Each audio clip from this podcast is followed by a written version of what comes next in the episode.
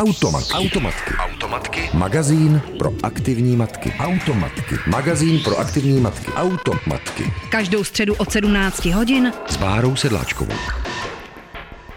Hezké odpoledne, opět vás vítám u Automatek. Dnes si budeme povídat s Danou Pavlouskovou, zakladatelkou klubu Svobodných matek. Já vás tady vítám, hezký dobrý den. Dobrý den, děkuji za pozvání. Já děkuji, že jste přišla. Vy jste v Dubnu nebo i na začátku května udělala takový průzkum, jak se žije matkám samoživitelkám v České republice. Zúčastnilo se toho 1154 respondentek z celé České republiky napříč sociálním spektrem a tam se zjistilo, že například ovoce a zeleninu si pro své děti může dovolit každá čtvrtá žena pouze.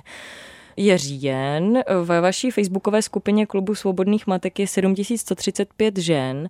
Co se od té doby mm, v naší republice změnilo ve vnímání matek?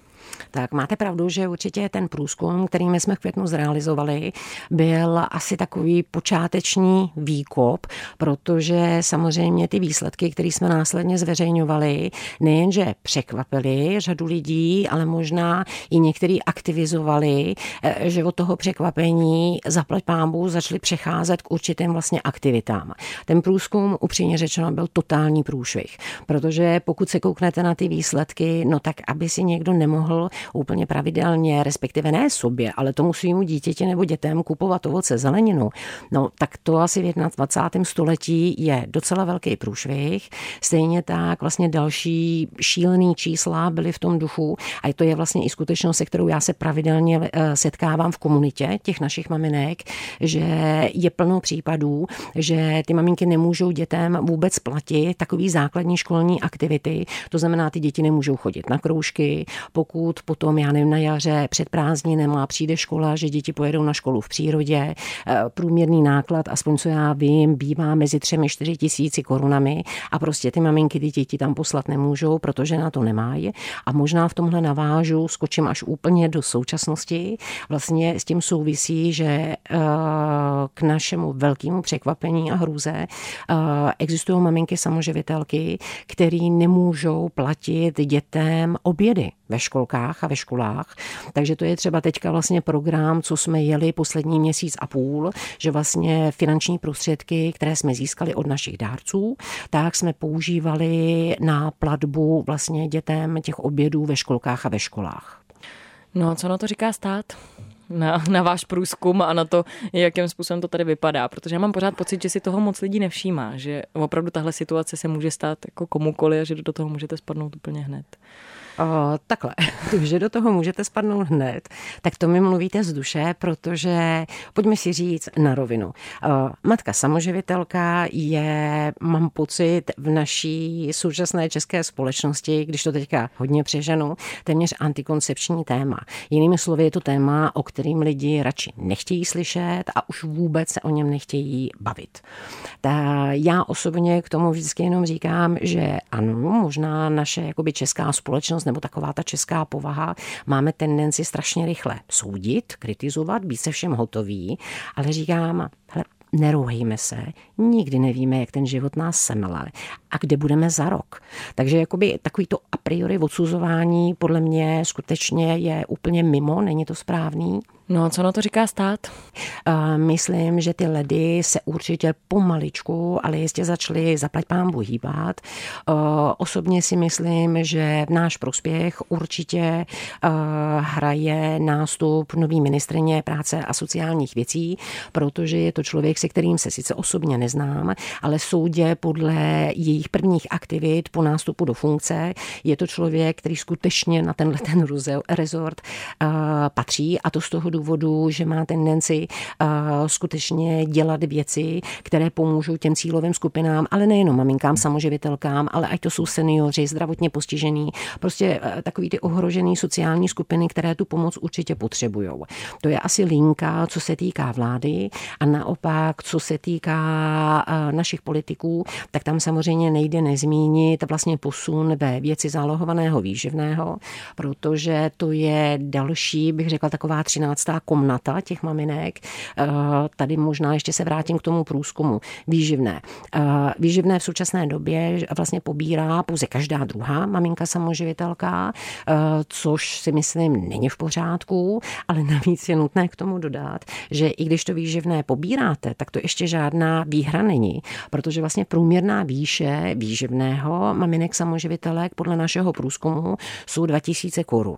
No a já teďka teda nechávám na zvážení každýho při současných cenách čehokoliv, jestli ty 2000, pokud já jsem sama, prostě s dětma, nakolik mi to relevantně pomůže vlastně ne ke zvýšení nějaké životní úrovně, ale vlastně k udržení nějaké standardní životní úrovně. No a musím říct, že tím, jak máme vlastně komunitu těch 7000 maminek a pravda, že vlastně každý týden se nám tam hlásí cirka 50 až 100 nových, tak já vlastně ty lidský příběhy těch maminek nasávám, vlastně teď to bude rok, co existujeme a uh, Znám případy maminek, které mají skutečně soudní rozsudky o stanovení výživného a musím říct, nej, eh, nejodstrašující případ je, že byl soudce, který stanovil výživné v hodnotě 250 korun měsíčně. No, tak jako na to asi nejde říct vůbec žádný komentář. My si dneska s Danou Pavlouskovou povídáme v automatkách eh, nejenom o tom, jaké to je být svobodnou matkou, protože Dana Pavlousková je zakladatelkou neziskové organizace Klubu svobodných matek. V minulém vstupu jsme zmínili to, že není v pořádku, když matky nedostávají výživné. A vy už jste zmínila, že eh, každá druhá matka, pouze každá druhá matka, eh, svobodná matka dostává výživné. Nejhorší na tom je, že já mám pocit, že se setkávám stále častěji s tím, že nejenom otcové, ale i společnost si myslí, že ty peníze jdou vlastně pro vás, že ty peníze jdou těm maminkám. Protože e, jakoby tady vyselo ve vzduchu takové jako nepsané pravidlo, že pokud má žena dítě, tak se o něj vlastně má postarat a ten muž přeci jí nebude dotovat.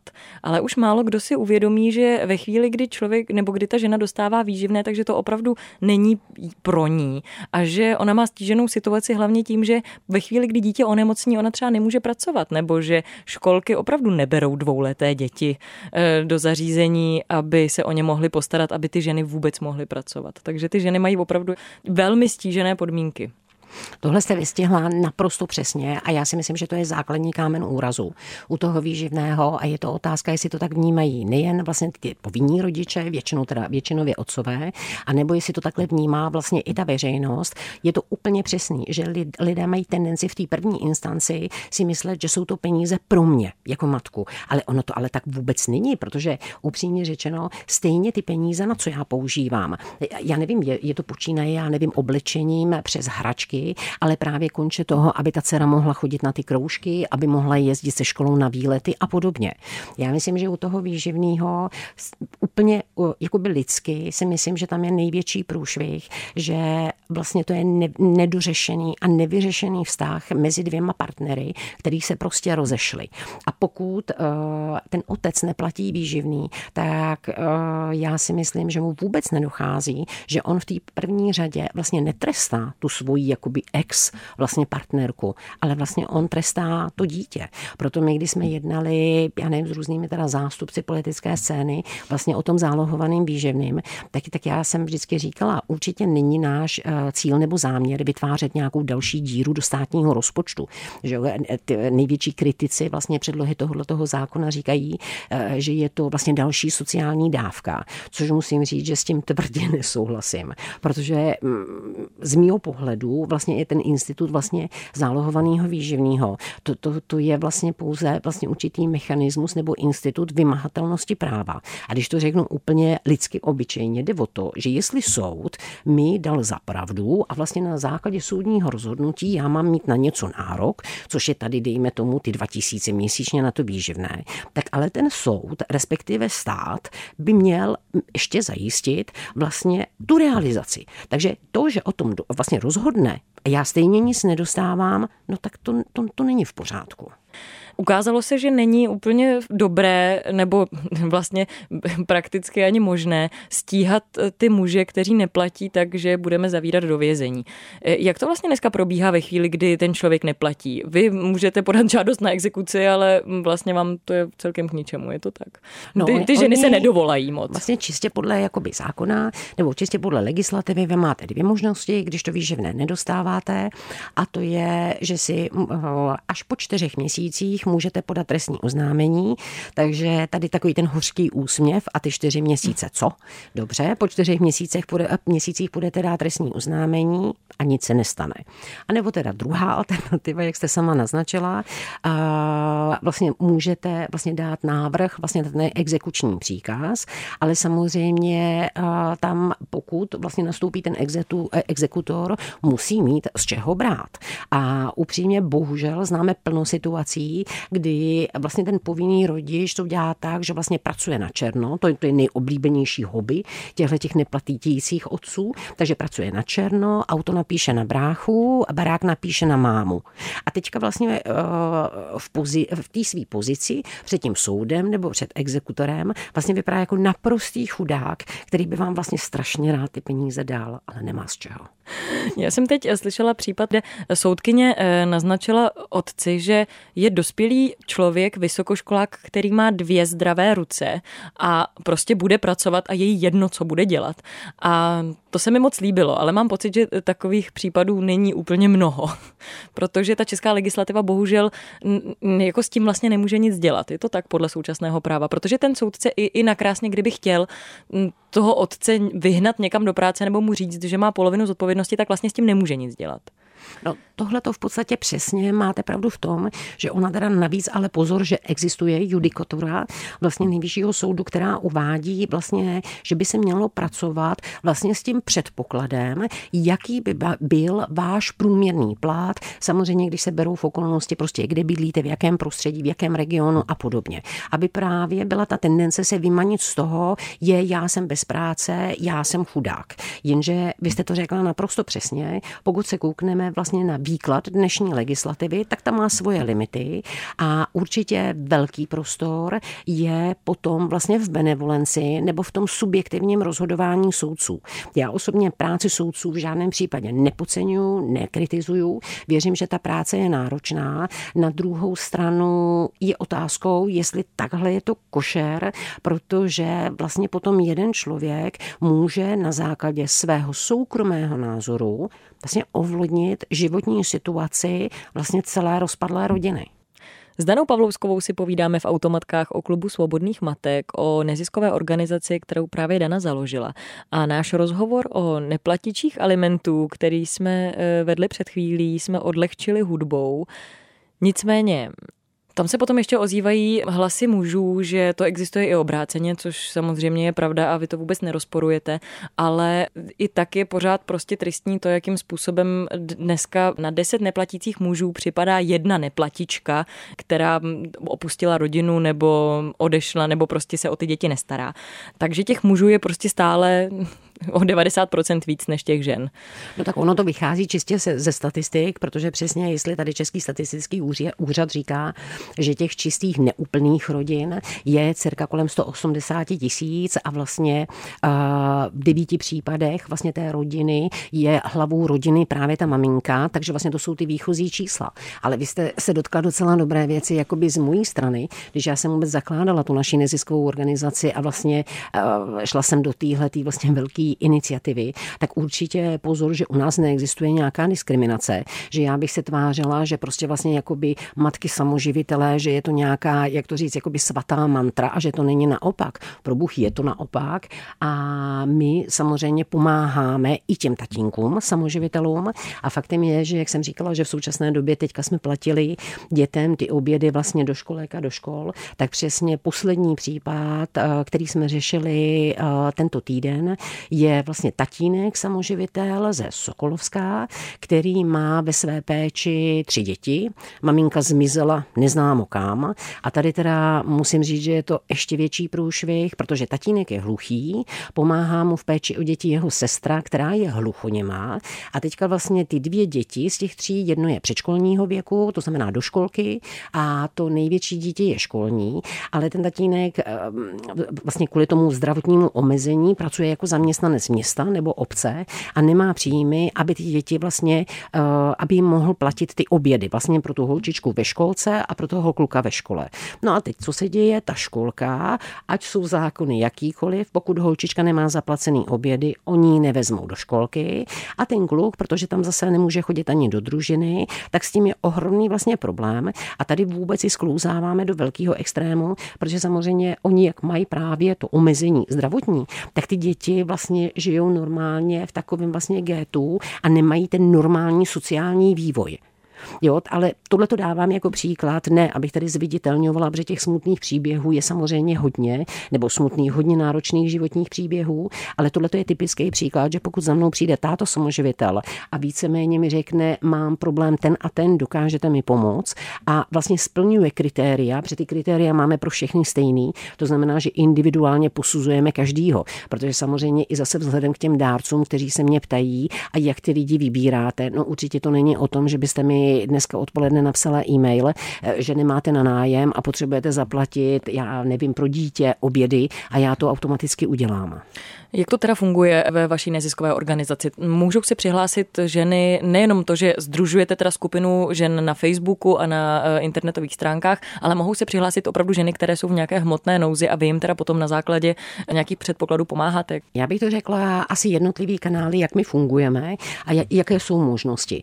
Já bych řekla, že v první řadě asi úplně výchozí jsou naše webovky, to www.klubsvobodnýchmatek.cz, protože my tam máme velkou sekci nazvanou Eh, manuál samoživitelky a to byl teda dlouze a hodně pečlivě vyráběný materiál, kde vlastně ty rodiče samoživitelé najdou všechny praktické informace na jednom místě. Tak to je základ. Potom dále na těch webovkách, my, co tam máme, je právní online poradna a to hlavně ve věci uh, rodinného práva, anebo i v pro, problematice různých sociálních dávek a podobně. Takže to jsou webovky. Pak, jak jste zmínila, samozřejmě dnešní gro asi všech jsou sociální sítě, takže na Facebooku my máme vlastně stránku, kde opět je všechno aktuální dění, co se děje. A pak je právě, jak jste říkala, ta uzavřená Facebooková skupina, kde eh, kam mohou vstupovat, vlastně žádat o členství maminky samoživitelky. Z této komunity eh, je eh, určitě se rekrutují maminky, jak já tomu říkám, takové ty slabší samoživitelky, to znamená maminky, které třeba jsou v situaci, že musí nebo již pobírají sociální dávky. Ale pozor, že ten klub svobodných matek, to není o maminkách jenom o těchto těch, jak, jak lidi rádi říkají, sociálních případech, protože samoživitelek je plno a já tam združuju i ty silné samoživitelky, to znamená naopak ty holky, které mají s přehledem dvě, tři práce, takže naopak ten klub on vznikl na základě solidarity, aby ty silné maminky pomáhaly těm slabým a zaplať pámbu k tomu vlastně začala na to pomalinku slyšet veřejnost, takže vlastně lidé se nám snaží pomáhat a to jsou samozřejmě dva kanály, buď nám posílají jako někdo finance, pak je i materiální pomoc, takže my se snažíme v omezené množství, protože zatím nemáme peníze na nějaké skladové prostory, ale stahovat materiální pomoc, distribuovat je eh, pro ty potřebný. No a v neposlední řadě náš vlastně poslední projekt, který jsme vymysleli, eh, je takzvaný vlastně jakoby e-shop samoživitelky neboli obchod vlastně klubu svobodných matek a tam to je postavený na principu, že jsem si říkala, že určitě řada lidí prostě nerada dneska posíná peníze za nic, protože těch neziskovek, který skuhráme o peníze je strašně moc. Takže jsme vymysleli, že jsme vzali nějakých 5-7 maminek, které prostě něco umí. Prostě vyrábět, já nevím, švadliny, dekorace, podobně. A vlastně my to děláme, že těm maminkám vlastně nakoupíme materiál, oni nám vyrábějí ty, ty jejich hezké věci, my je zaměstnáváme a vlastně hlavně ty jejich věci potom prodáváme prostřednictvím tohohle toho našeho e-shopu, toho obchodu a vlastně našeho klubu. A vlastně člověk, takže člověk, jako by dárce, mi nedá peníze za nic, on si tam koupí, já nevím, eh, náramek, Sonic, nebo teďka asi největší úspěch mají takový poštářky ve tvaru pejska pro děti. A vlastně on, když si koupí tu věc, tak, tak, tak tam je dvojí benefit. On vlastně je eh, za ty peníze půlkou, on vlastně pomůže zaplatit tým mamince její výplatu a u každé věci je částka vlastně do 100 korun, která jde do fundu naší nadace a z těch peněz právě platíme ty obědy do škol. S Danou Pavlouskovou, zakladatelkou klubu Svobodných matek, dnes pokračujeme v rozhovoru z minulého týdne a já vás tady vítám hezké odpoledne. Opět vás vítám u Automatek. Dana Pavlousková je sama matkou samoživitelkou dnes devítileté dcery. Minulý týden jsme hovořili o aktivitách klubu svobodných matek. Jehož skupina na Facebooku čítá více než 7 tisíc žen a nezisková organizace právě s názvem Klub svobodných matek, kterou Dana založila, pomáhá matkám v nouzi v celé republice. A to třeba tak, že dotuje obědy do škol dětem, jejichž matky si kvůli tristní sociální situaci nemohou obědy dovolit. A tady bych možná ještě navázala ty obědy do škol, to jsme jeli teďka v září a v říjnu. A jestli se teda zadaří, protože samozřejmě já závisím zase na řadě dalších lidí, teď teďka v listopadu a v prosinci bychom chtěli zahájit uh, kampaň Vánoce všem dětem. A, a to zase jak to vzniklo? Vzniklo to na základě toho, že jsme z hrůzu zjistili v rámci té naší komunity, že je plno maminek, který vám dneska už napíšou naprosto tvrdě, že oni budou bojkotovat Vánoce.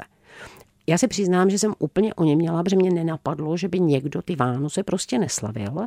A vy vlastně s hrůzou vlastně zjistíte, že jsou maminy, které vám to řeknou úplně natvrdo, protože oni nemají na to, aby někde koupili stromek, dejme tomu za, plácnu za 200 korun, oni nemají na, prostě nařízek na bramborový salát. A nebavím se v dárkách.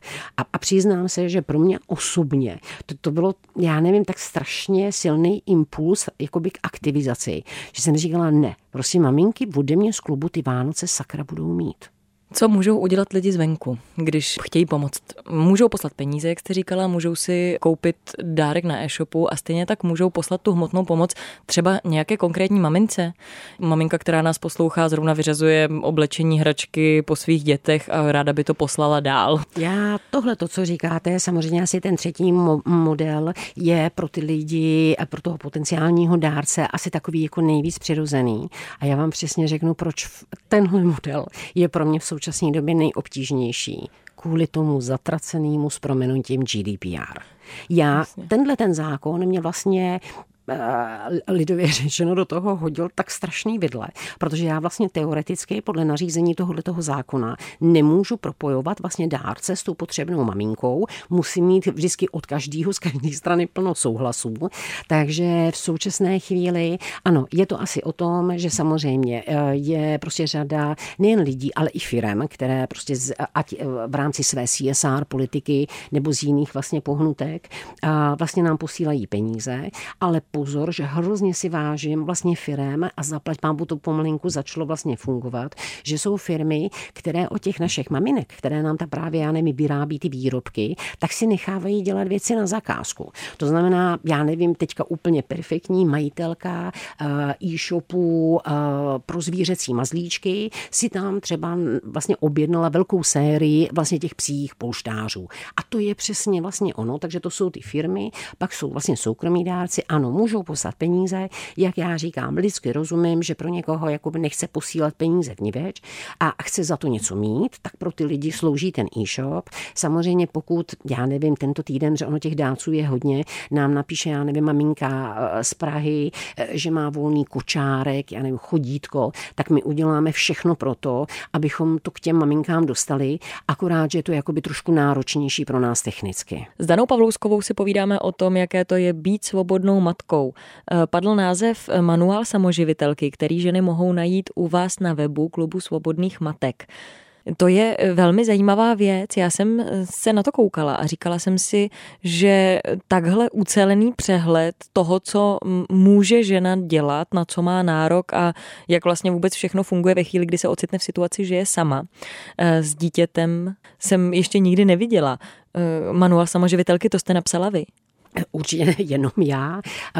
Samozřejmě, e, jakoby asi základ tu kostru bylo, že já jsem si musela samozřejmě udělat jakoby rešerši v rámci té skupiny, e, jaká jsou taková, taková ty nejvíc frekventovaná vlastně témata, co ty maminky neví, protože si přiznám, že vlastně impuls pro ten manuál samoživitelky bylo to, že asi co udělám já nebo vy, když hledáme nějaké informace, jdete googlovat.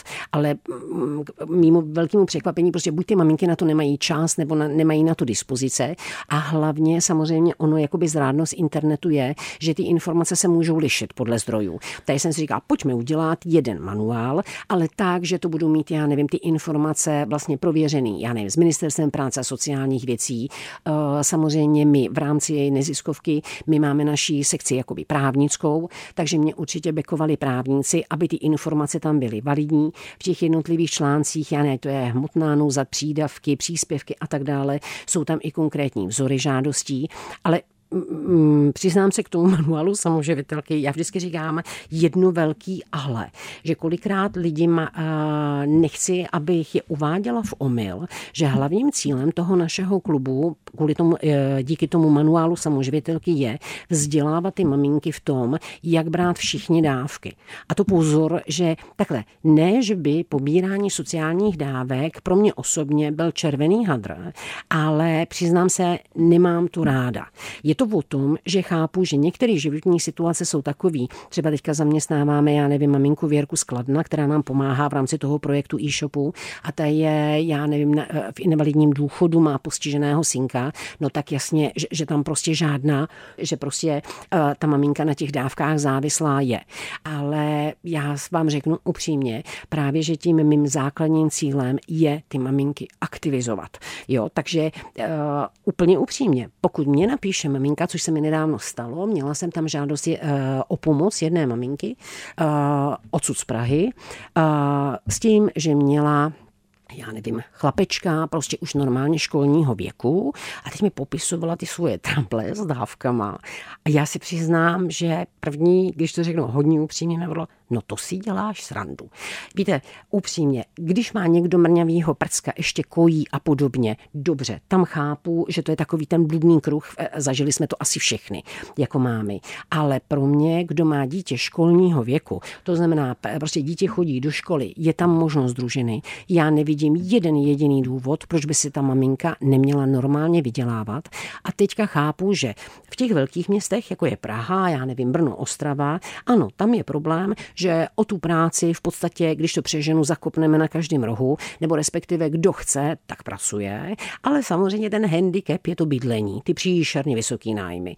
Takže to je jeden problém. Pokud jdeme mimo Prahu a velký města na venkov, tak tam je jako opačný problém, že sice ano, tam se ženete nájem za nějakou prostě rozumnou cenu, ale s tou prací už je to náročnější. Nicméně zpátky k tomu, já říkám, já se snažím ty maminky jakoby edukovat.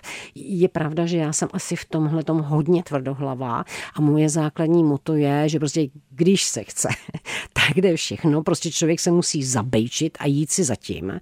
Takže říkám, já ty dávky ano, říkáme jim návody, jaký jsou pravidla, jak to dělat, ale určitě ne, že bych jim říkala, běž si zažádat o dávky. S Danou Pavlouskovou, zakladatelkou neziskové organizace Klub svobodných matek, eh, si povídáme v automatkách. Navazujeme na rozhovor z minulého týdne, který můžete slyšet na webu nebo také v podcastu. Ještě mi povězte ten základní motor toho, proč jste založila klub svobodných matek. Vy sama jste sama s devítiletou dcerou. Měla jste pocit, že vás um, okolí stigmatizuje, že si za to můžete sama, že jste neměla mít dítě s takovýmhle člověkem, že jste měla víc přemýšlet, že kdybyste to vydržela, tak mohlo být všechno dobrý. No, kde bych začala? Určitě to, to, co říkáte, prostě to stigmatý samoživitelky, ale já svobodný matky, to prostě u nás existuje. Osobně musím říct, asi, že jsem měla štěstí, že jsem ho nezažila jako na vlastní kůži v nějaký výrazný míře. To znamená, že by mi někdo jakoby do očí řekl, že jsem si měla líp vybrat, zaplať pámbu ne, protože zcela upřímně nevím, co bych mu odpověděla, ale to, že vás okolí vnímá, a ať to jsou i nejlepší kamarádky, sousedi, ano, oni mě respektují jakoby osobnost, uh, určitě, že jo, máme hrozně dobrý vztahy a podobně, ale i tak vím, že jsem pro ně jiná.